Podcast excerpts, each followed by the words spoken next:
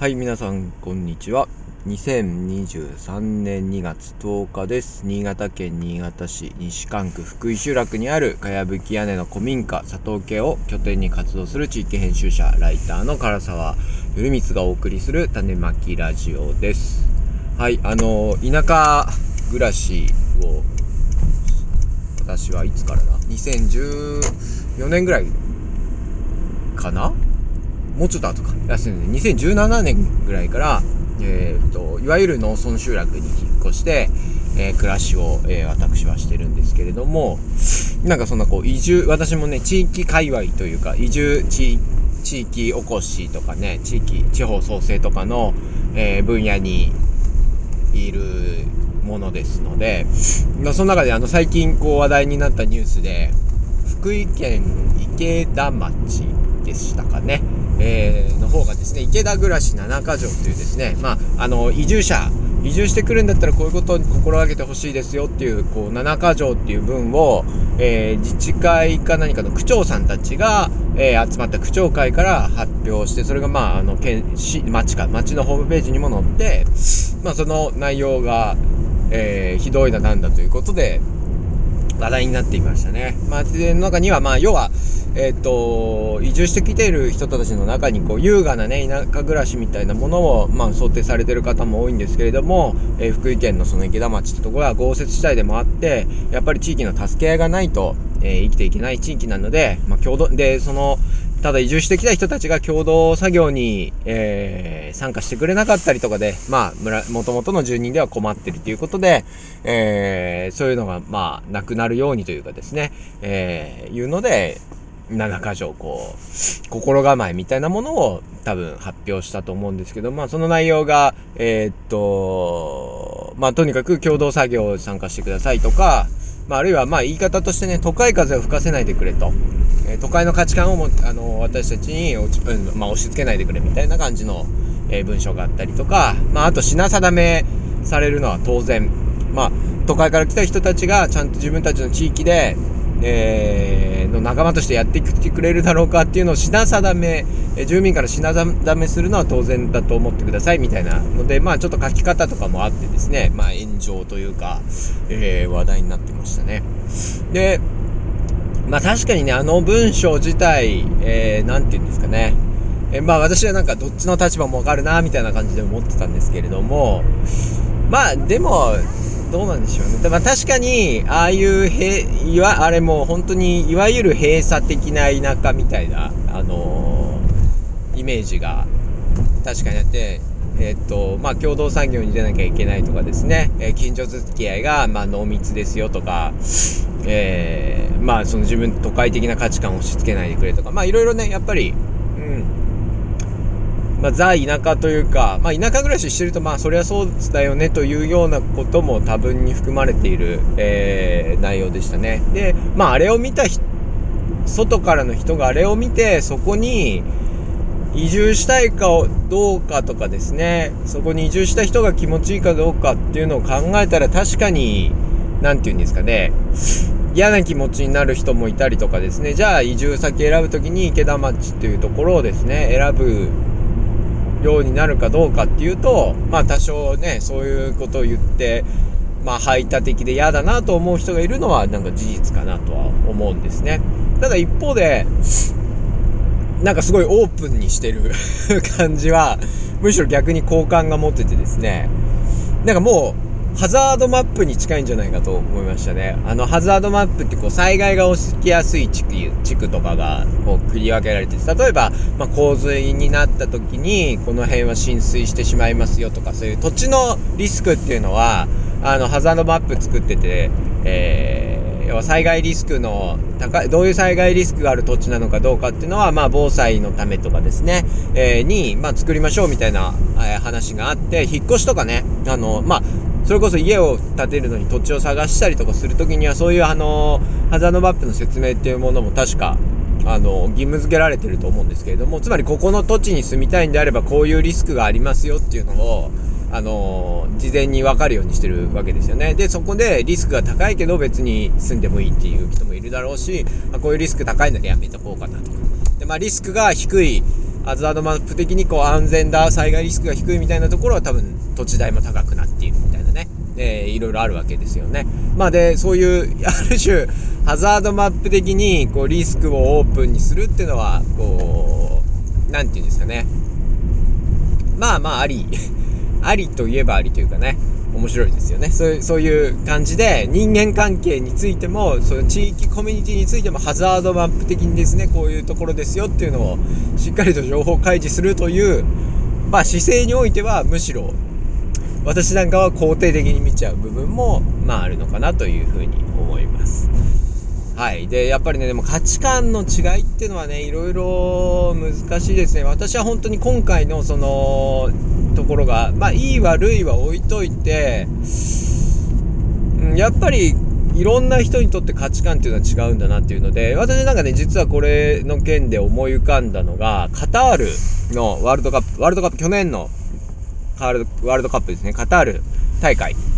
で結構これ、あのー、すごく問題になっていて、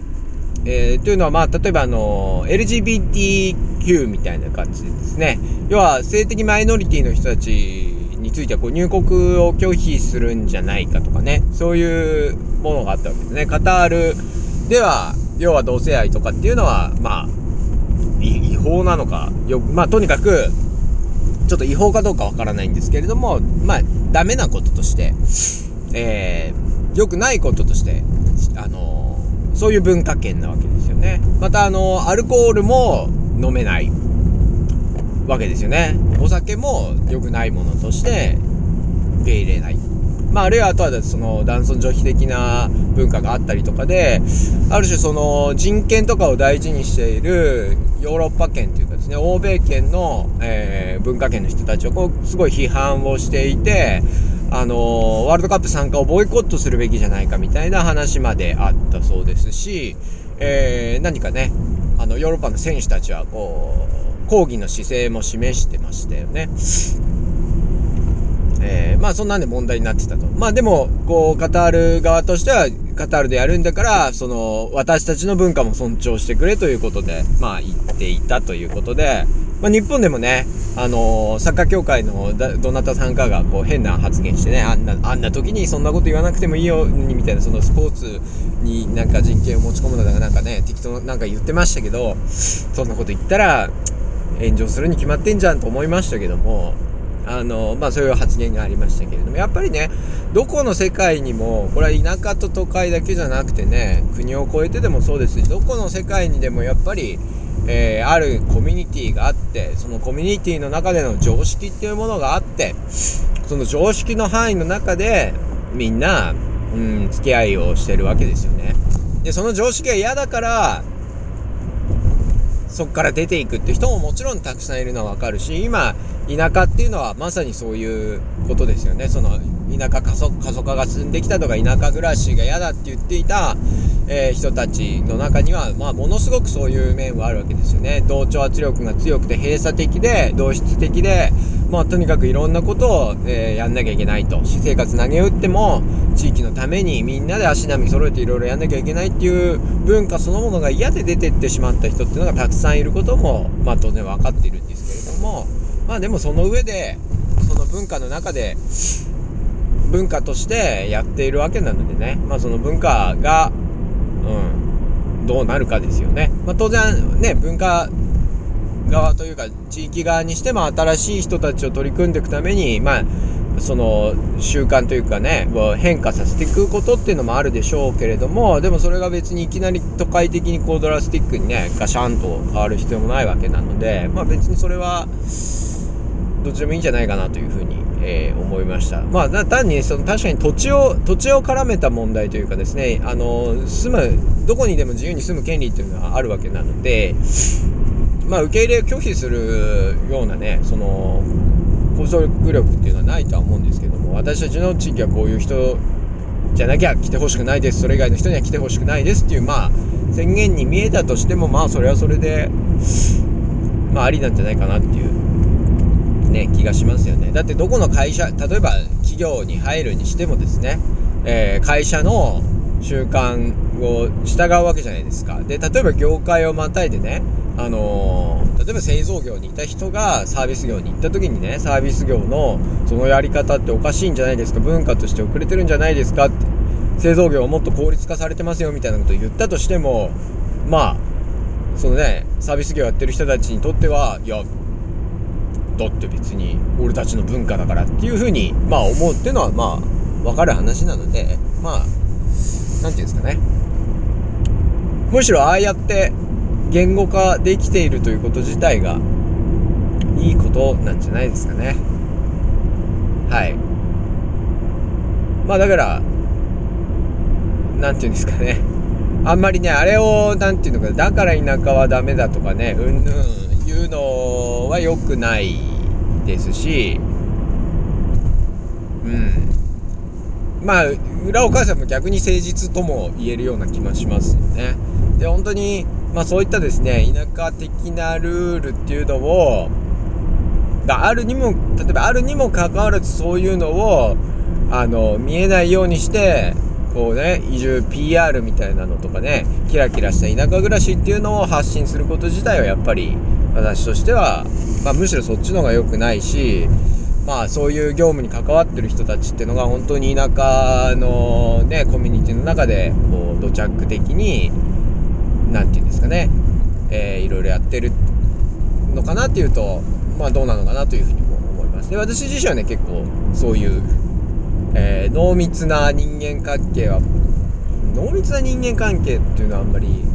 こう好きでもないけど何て言うんですかね共同作業とか村の仕事っていうのはすごいいい好きですしいいものだあの確かに強制力あるし大変なんですけどでもこれをやっていることで仲間であるっていう証でもあったりとかですね、えー、身内感が生まれるものなのですごい何て言うんですかね。あの機能機能人と人をつなげる機能としてよくできてるなっていうことを思いながらこの前もね自治会の総会があります。あの自治会、うん、福井自治会っていうあ福井県じゃなくてですね。新潟県新潟市。西関区にある福井っていう、まあ、ざなというかですね。地域名の地区のあの自治集会に出て、まあ、そこでなんかねあの初期とか頼まれたので一生懸命議事録を作ったりもしてましたけどそういうの頼まれてねなんかやってみんなでワイのワイのやるっていうのはこういいことだなと思いますので。まあ、それが好きな人がそういうのに価値を感じる人に集まってほしいという気持ちはまあわからんでもないなっていう。まあ、でそういうのがその煩わしくて嫌だっていう人の意見もまあ分からんくもないなという気もするのでまあ何て言うんですかね。まあどっちもどっちの価値観を、えー、立てつつもまあそうなんだけどでも私たちはこうしていきたいですっていうのがなんかそれぞれにねはっきりと言い合ってじゃあうまくいっていけるねとかああじゃあうまくいかないんだったら私たち近づかない方がいいねっていうあの何、ー、て言うんですかねあの、よく言う、こう、agree to disagree って、私たちは同意できないということで同意できました。私たちは分かり合えないっていうことが分かったから、それはそれで良かったよねっていう、なんか、えー、agree to disagree みたいなね、えー、感じのことも、まあ、なんかちゃんと大事なんじゃないかな。みんなで一体となって同じ価値観のもとにやっていくっていうよりは、ああ、あなたにはそういう価値観があるんだね。私はこうだよっていうのを言って、まあ、じゃあ、関わらないようにしようとか、じゃあ、一緒にやっていこうとか。いう感じでなんかあんまりけしからんとかですねそんなんだからダメなんだとかねなんかそういうことは言い合わないといいなというふうに、えー、思って、えー、いる次第でございます。まあ、ということでなんか話題になってた移住界隈の話題だったのでちょっと、まあ、触れたいなと思って触れました。是非ね、あのー、気になる方はあのその7か条ネットに多分いっぱい出てると思いますのでちょっと拾ってみて見ていただければなというふうに思います。はい、ということで今日は、えー、最近話題のニュースについてコメントしてみました。えー、以上です。それでは、え、聞いてくれてありがとうございました。